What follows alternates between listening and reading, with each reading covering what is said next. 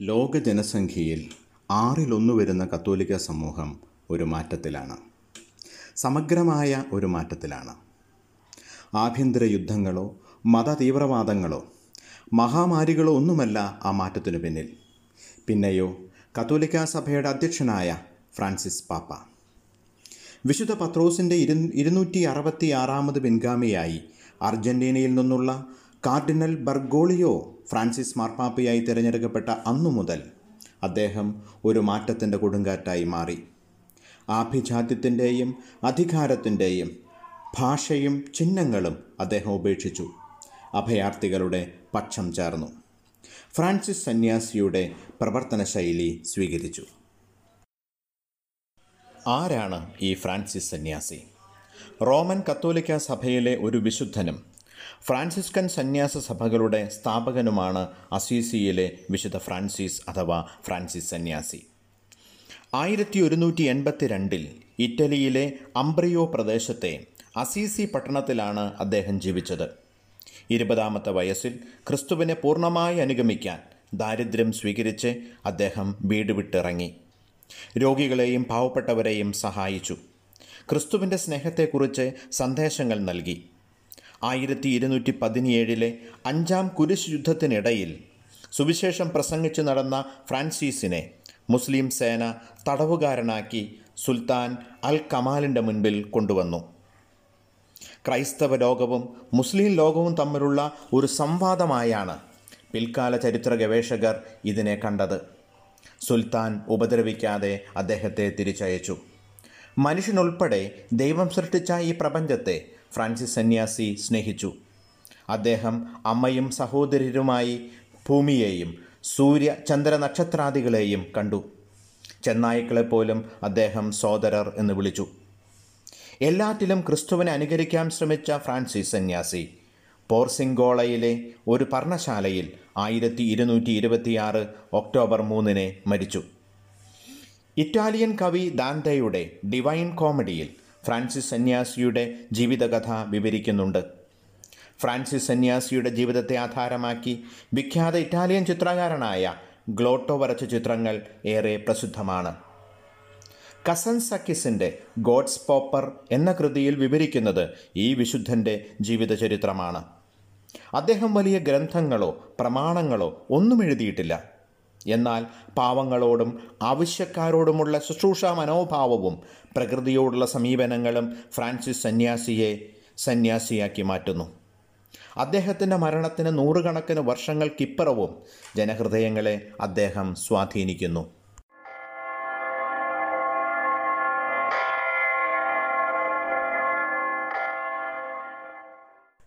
ഒട്ടേറെ സവിശേഷതകളെ കൊണ്ട് ജനശ്രദ്ധ ആകർഷിച്ച വ്യക്തിയാണ് ഫ്രാൻസിസ് പാപ്പ. അമേരിക്കൻ വൻകരയിൽ നിന്നുള്ള ആദ്യത്തെ പാപ്പ. മധ്യപൗരസ്ത്യ ദേശത്തെ മോസ്കുകൾ സന്ദർശിച്ച മാർപ്പാപ്പ ദരിദ്രരിൽ ദരിദ്രനായ ഫ്രാൻസിസ് പുണ്യവാളന്റെ പേരും ചൈതന്യവും സ്വീകരിച്ച ആദ്യത്തെ പാപ്പ. അങ്ങനെ ലോകം അദ്ദേഹത്തിന് പല വിശേഷണങ്ങളും നൽകിയിട്ടുണ്ട്. യൂറോപ്യൻ രാജ്യങ്ങളിലേക്ക് മുസ്ലിം അഭയാർത്ഥി പ്രവാഹം ശക്തമായ ഈ നൂറ്റാണ്ടിൽ. അഭയാർത്ഥികളെ ഇരുകരങ്ങളാലും സ്വീകരിക്കണമെന്ന് അഭ്യർത്ഥിക്കുകയും അവർക്ക് തന്റെ ഭവനത്തിൽ പോലും താമസ സൗകര്യം ഏർപ്പെടുത്തുകയും ചെയ്ത ആളാണ് ഇദ്ദേഹം. ഈ അഭയാർത്ഥികൾ അപകടകാരികളാണെന്ന മുന്നറിയിപ്പുകൾ കാറ്റിൽ പറത്തിയായിരുന്നു പാപ്പായുടെ നടപടി.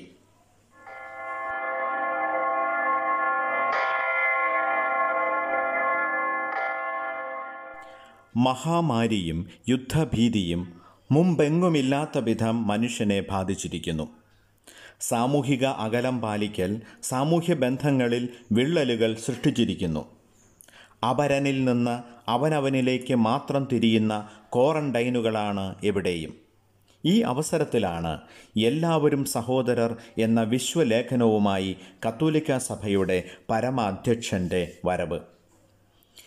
ഇരുന്നൂറ്റി അറുപത്തി ആറാം പാപ്പയായി തിരഞ്ഞെടുക്കപ്പെട്ട ഫ്രാൻസിസ് പാപ്പ പുറത്തിറക്കിയ മൂന്നാമത്തെ ചാക്രിക ലേഖനമാണ് എല്ലാവരും സഹോദരർ അഥവാ ഫ്രത്തല്ലെ തൂത്തി. യുദ്ധഭീതിയുടെ ഇടയിൽ കോവിഡിന്റെ ഇടയിലാണ് ഈ ചാക്രിക ലേഖനത്തിന്റെ വരവ് എന്നുള്ളത് ഏറെ ശ്രദ്ധ ആകർഷിക്കുന്നു. സകല മനുഷ്യർക്കുമായുള്ള രക്ഷാകരമായ ആഹ്വാനമാണ് സഭയുടെ ചാക്രിക ലേഖനങ്ങൾ. ഈ ലേഖനങ്ങളുടെ പ്രവചനാത്മകമായ സമീപനങ്ങളെപ്പറ്റി പല ആവർത്തിച്ച് കേട്ടിട്ടുള്ളത് ഓർമ്മിക്കുന്നു. വർഗസമരാധിഷ്ഠിതമായ ഒരു തൊഴിലാളി വർഗ ഭരണകൂടത്തിന്റെ പരാജയം പ്രവചിച്ച റേറിൻ നോവരും എന്ന ചാക്രിക ലേഖനം എഴുതപ്പെട്ടത് ഏകദേശം ഇരുന്നൂറ്റി അൻപതോളം വർഷങ്ങൾക്ക് മുൻപാണ്. അതായത് സോവിയറ്റ് റഷ്യയുടെ സ്ഥാപനത്തിനു തന്നെ മുൻപ്. ജനന നിയന്ത്രണ ഉപാധികളുടെ മാരക ഫലം വിവരിച്ച കാസ്റ്റിക്കൊണ്ണൂമ്പി ആയിരത്തി തൊള്ളായിരത്തി മുപ്പത്തിയാറിൽ രചിക്കപ്പെട്ടതാണ്.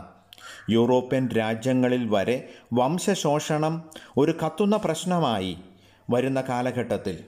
അതിന് മുപ്പത് വർഷങ്ങൾക്ക് മുൻപ് ഈ ചാക്രിക ലേഖനം രേഖപ്പെടുത്തി എന്നുള്ളത് ഒരു ചരിത്ര സംഭവമാണ്. ഇതേപോലെ ഈ ചാ ചാക്രിക ലേഖനത്തെയും വിവക്ഷിക്കേണ്ടതുണ്ട് വായിക്കേണ്ടതുണ്ട് വിലയിരുത്തേണ്ടതുണ്ട്.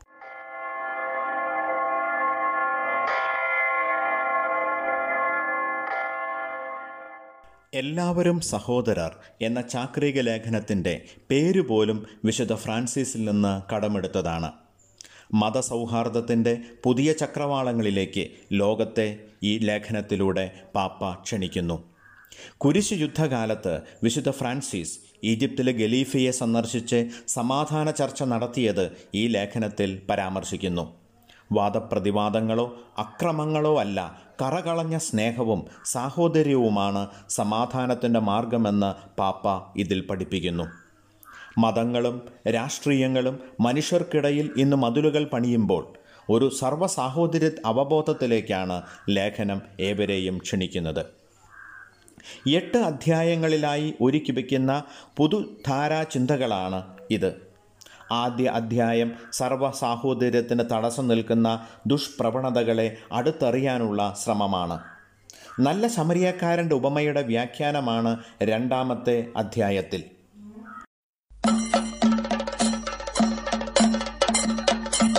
യേശുവിന്റെ ഉപമകളിൽ വളരെ പ്രസിദ്ധമാണല്ലോ നല്ല സമരിയക്കാരന്റെ ഉപമ. വിശുദ്ധ ലൂക്കായുടെ സുവിശേഷത്തിലെ പത്താം അധ്യായത്തിൽ വിവരിക്കുന്ന ഉപമ ഇങ്ങനെയാണ്. ഒരു മനുഷ്യൻ ജെറൂസലത്തിൽ നിന്ന് ജെറൂക്കോയിലേക്ക് ഒറ്റയ്ക്ക് പോവുകയായിരുന്നു. യാത്രാമധ്യേ അയാൾ കവർച്ചക്കാരുടെ കയ്യിൽപ്പെട്ടു. അവർ അയാളിൽ നിന്ന് വിലപിടിപ്പുള്ളതെല്ലാം കവർന്ന് മർദ്ദിച്ച് മൃതപ്രായനാക്കി വഴിയിലിട്ട് കടന്നു കളഞ്ഞു സമയമേറെ കഴിഞ്ഞപ്പോൾ അതുവഴി ഒരു പുരോഹിതൻ വന്നു. യഹൂദരുടെ പുരോഹിതൻ യഹൂദനായ ആ മനുഷ്യനെ തിരിഞ്ഞു നോക്കാതെ കടന്നുപോയി. കുറച്ചു നേരം കഴിഞ്ഞപ്പോൾ ഒരു ലേവി ഗോത്രത്തിൽപ്പെട്ട ഒരു യഹൂദനും ആ വഴി വന്നു. അയാളും മുറിവേറ്റവനെ സഹായിച്ചില്ല. പിന്നീട് ആ വഴിക്ക് വന്നത് യഹൂദരുടെ ബദ്ധശത്രുവായിരുന്ന സമറിയക്കാരനായിരുന്നു. അയാൾ മുറിവേറ്റവനെ ശുശ്രൂഷിച്ചു. അയാളുടെ കഴുതയുടെ പുറത്ത് കയറ്റി സത്രത്തിലെത്തിച്ചു. താൻ തിരികെ വരുന്നതുവരെ അയാളെ നോക്കാൻ രണ്ടു ധനാറ സത്രം സൂക്ഷിപ്പുകാരനെ ഏൽപ്പിച്ചു. യേശുക്രിസ്തുവിന്റെ ജീവിതകാലത്തു തന്നെ സ്വന്തം ജനങ്ങളിൽ നിന്ന് പ്രത്യേകിച്ച് പുരോഹിത വർഗത്തിൽ നിന്ന് വളരെയധികം പഴി കേട്ടിട്ടുള്ളത് ഈ ഉപമയെക്കുറിച്ചാണ്. കാരണം ഈ ഉപമ വിമർശിക്കപ്പെടുന്നത് യഹൂദരുടെ യാഥാസ്ഥിക മനോഭാവത്തെയാണ്. മറ്റുള്ളവരെ സഹായിക്കാൻ വിമുഖത കാണിക്കുന്ന അവരുടെ ആഭിജാത്യങ്ങളെയാണ്. ഈ ഉപമയുടെ പിൻബലത്തോടുകൂടെയാണ് ഫ്രാൻസിസ് പാപ്പ ഈ ചാക്രിക ലേഖനം രേഖപ്പെടുത്തിയത് എന്ന് വേണമെങ്കിൽ പറയാം. ആധുനിക ലോകോത്തര മാതൃകയായി ഈ ലേഖനം ഉയർത്തിപ്പിടിക്കുന്നത് ഈ ശമറിയക്കാരനെയാണ്. എല്ലാ മനുഷ്യരുടെയും അന്തസ്സും അവകാശവും സംരക്ഷിക്കപ്പെടുന്ന തുറവിയുള്ള ലോകത്തെക്കുറിച്ചാണ് മൂന്നാമത്തെ അധ്യായം. അഭയാർത്ഥികളുടെ ദുരിതങ്ങളും അഭയാർത്ഥികൾ ഉയർത്തുന്ന പ്രശ്നങ്ങളും ചർച്ച ചെയ്യുന്നതാണ് നാലാമത്തെ അധ്യായമെങ്കിൽ കറയറ്റ രാഷ്ട്രീയ പ്രവർത്തനം പഠിപ്പിക്കുകയാണ് അഞ്ചാമത്തെ അധ്യായം. സൗഹൃദങ്ങളെക്കുറിച്ചാണ് ആറും ഏഴും അധ്യായങ്ങൾ. സത്യത്തെ ആശ്ലേഷിക്കലാണ് യഥാർത്ഥ സൗഹൃദമെന്ന് പഠിപ്പിച്ചുകൊണ്ട് ഏഴാം അധ്യായം അവസാനിക്കുന്നു. മതസൗഹാർദ്ദത്തെക്കുറിച്ചും വിശ്വസാഹോദര്യത്തെക്കുറിച്ചും പരാമർശിക്കുന്ന എട്ടാമത്തെ അധ്യായം അവസാനിക്കുന്നത് മത തീവ്രവാദത്തിനും ദൈവത്തിന്റെ പേരിലുള്ള യുദ്ധങ്ങൾക്കുമെതിരെ ശക്തമായ നിലപാടുകൾ ഉയർത്തിയാണ്. ലേഖനത്തിലെ പേജുകളിലൂടെ കണ്ണോടിക്കുമ്പോൾ കോവിഡാനന്തര കാലഘട്ടത്തിലെ വെല്ലുവിളികളും പ്രശ്നങ്ങളും അവയ്ക്കുള്ള പരിഹാരങ്ങളും കൃത്യമായി തന്നെ കാണാനാകും. കാലചക്രം വീണ്ടും ഉരുളുമ്പോൾ നാളുകൾ ഏറെ കൊഴിഞ്ഞു വീഴുമ്പോൾ പാപ്പായുടെ വാക്കുകൾ അത് പുതു അർത്ഥങ്ങൾ തേടുമെന്നുള്ളത് തീർച്ചയാണ്.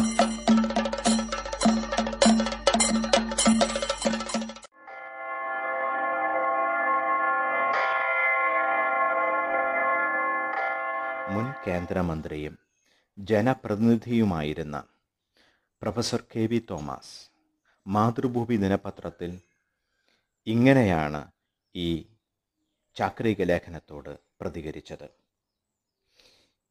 ലോകത്ത് വലിയ പുരോഗമനവും വികസനവും കൊണ്ടുവരുന്നു എന്ന് മുതലാളിത്ത ചിന്താഗതിക്കാർ അവകാശപ്പെടുന്നുണ്ടെങ്കിലും ലോകസമ്പത്തിന്റെ ഏറിയ പങ്കും ഏതാനും രാജ്യങ്ങളിലും വ്യക്തികളിലും മാത്രം ഒതുങ്ങിക്കിടക്കുകയാണ്.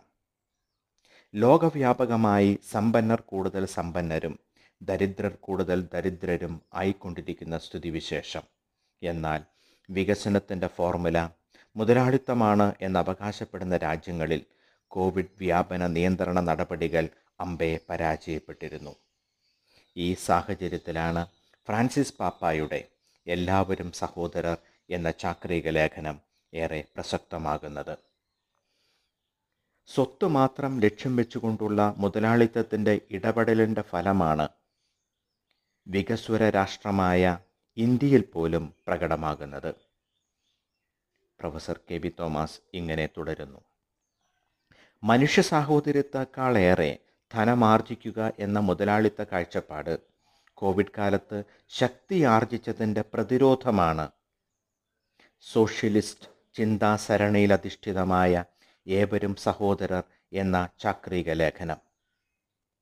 മഹാമാരിയിൽ കമ്പോള മുതലാളിത്തം പരാജയപ്പെട്ടു എന്ന് വ്യക്തമാക്കുന്നതാണ് ഈ ലേഖനം. ക്രിസ്തു സന്ദേശത്തിന്റെ സ്പന്ദനങ്ങളും ഈ ചാക്രിക ലേഖനം ലോകത്തെമ്പാടും അനുഭവവേദ്യമാക്കുന്നുണ്ട്. ഞാൻ വിശക്കുന്നവനായിരുന്നു. നീ എനിക്ക് ഭക്ഷിപ്പാൻ തന്നുവോ? ഞാൻ നഗ്നനായിരുന്നു. ഞാൻ രോഗിയായിരുന്നു. കാരാഗ്രഹവാസിയായിരുന്നു. ആധുനിക കാലഘട്ടത്തെ ഏറ്റവും പ്രസക്തമായ ഞാൻ അഭയാർത്ഥിയായിരുന്നു എന്ന ചോദ്യത്തിന് ഉത്തരം കൂടെയാണ് എല്ലാവരും സഹോദരർ എന്ന ചാക്രിക ലേഖനം തേടുന്നത്.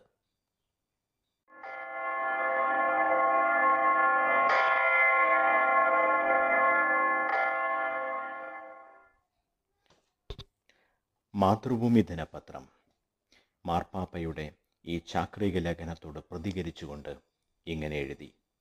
ചില സന്ദർഭങ്ങളിൽ സമൂഹത്തെ ഉണർത്താൻ ചിലർ കടന്നുവരും. ചില കാലങ്ങളിൽ പാപമായി കരുതിയ മുദ്രകുത്തിയ കാര്യങ്ങൾ മറ്റൊരു കാലത്ത് പാപമല്ലാതായി തീരുമെന്നതാണ് ചരിത്ര യാഥാർത്ഥ്യം. മതതത്വങ്ങൾ ഒരിക്കലും മാറ്റത്തിന് വിധേയമല്ലെന്നും പുരോഹിതർ ആ മൗലികവാദത്തിലാണ് ഉറച്ചു നിൽക്കേണ്ടതെന്നും വിശ്വസിക്കുന്നവരുണ്ടാകുമെങ്കിലും ആദ്യകാലത്തെ അരുതുകൾ കാലപ്രവാഹത്തിൽ മാറിമറിയുന്നു. കാലവും സാഹചര്യവുമാണ് നിയമാഗമമെന്നതിനാൽ മതങ്ങൾക്കകത്തു തന്നെ പരിഷ്കരണം നടക്കുകയും ചെയ്യുന്നു. കാലത്തിന്റെ പുരോഗതി ഉൾക്കൊള്ളുന്നതിനുള്ള ജൈവശേഷിയാണ് സാമൂഹിക പുരോഗതിയുടെ ഒരടിസ്ഥാനം. കത്തോലിക്ക സഭയുടെ പരമാധ്യക്ഷനായ ഫ്രാൻസിസ് പാപ്പായുടേതായി മൂന്നാഴ്ചക്കിടയിൽ പുറത്തു വന്ന രണ്ട് പ്രസ്താവനകൾ അക്ഷരാർത്ഥത്തിൽ ചരിത്രം സൃഷ്ടിക്കുകയാണ്. ഈ ചാക്രിക ലേഖനത്തെ പരാമർശിക്കവേ മാർപ്പാപ്പയെക്കുറിച്ച് മാതൃഭൂമി അതേ എഡിറ്റോറിയൽ കോളത്തിൽ ഇങ്ങനെ എഴുതി. അരനൂറ്റാണ്ട് മുൻപ് അർജന്റീനയിലെ ബ്യൂണസ് അയേഴ്സിലാണ് ഫ്രാൻസിസ് പാപ്പ പൗരോഹിത്യ ജീവിതത്തിലേക്ക് പ്രവേശിച്ചത്. കഷ്ടത അനുഭവിക്കുന്ന ജനങ്ങൾക്കൊപ്പം നിന്ന് അവർക്കു വേണ്ടി പ്രവർത്തിക്കുകയും സമൂഹത്തിൽ ശാന്തിക്കു വേണ്ടി നിരന്തരം പരിശ്രമം നടത്തുകയും ചെയ്തുകൊണ്ടാണ് ലോക ശ്രദ്ധയിലെത്തിയത്. ഈ മാസം ആദ്യം മാർപ്പാപ്പ പുറത്തിറക്കിയ മൂന്നാം ചാക്രിക ലേഖനം വ്യക്തികളെ മാത്രമല്ല രാഷ്ട്രങ്ങളെയും ഞെട്ടിച്ചുവെന്ന് ആലങ്കാരികമായി പറയാം. കോവിഡ് മഹാമാരിയെ നേരിടുന്നതിൽ കമ്പോള മുതലാളിത്തം അമ്പേ പരാജയപ്പെട്ടു എന്ന അർത്ഥത്തിൽ മാത്രമാണ് ആ ലേഖനത്തിലെ പരാമർശങ്ങൾ വായിക്കപ്പെട്ടതെങ്കിലും അതിനപ്പുറത്തുള്ളതായിരുന്നു അതിന്റെ വിവക്ഷകൾ. മാതൃഭൂമി തുടർന്നു. ആഗോളീകരണത്തിലൂടെ കമ്പോളങ്ങൾ തുറന്നു വിട്ടതുകൊണ്ട് പാവപ്പെട്ടവർ കൂടുതൽ പാർശ്വവൽക്കരിക്കപ്പെട്ടുവെന്നാണ് മാർപ്പാപ്പ വ്യക്തമാക്കിയത്. എല്ലാവരും സഹോദരർ എന്ന തലക്കെട്ടിലുള്ള ചാക്രിക ലേഖനം വികസനം എല്ലാവരെയും ഉൾക്കൊണ്ടുകൊണ്ടാവണമെന്നതിലാണ് ഊന്നിയത്. വസ്തുവിന്മേൽ പ്രകൃതി വിഭവങ്ങളുടെ മേൽ വ്യക്തികൾക്കല്ല സമൂഹത്തിനാകെയാണ് പരമാധികാരമെന്ന് വിശ്വാസികളെ ഓർമ്മിപ്പിക്കാനാണ് അദ്ദേഹം ശ്രമിച്ചത്. അതിരുകടന്ന ഉപഭോഗാസക്തി വികസനത്തിന്റെ പേരിൽ പരിസ്ഥിതി നശീകരണം എന്നിവയെ എതിർക്കുകയും ഒരുമയും സംവാദാത്മകതയും സമാധാനവുമാണ് വേണ്ടതെന്നും ലോക ജനസംഖ്യയിലെ ആറിലൊന്നോളം വരുന്ന കത്തോലിക്ക വിശ്വാസികളോട് ആഹ്വാനം ചെയ്യുക മാത്രമല്ല ചെയ്തത്. ലോകത്തിനാകെ സന്ദേശം നൽകുക കൂടെയാണ് മാർപ്പാപ്പ ചെയ്തത്.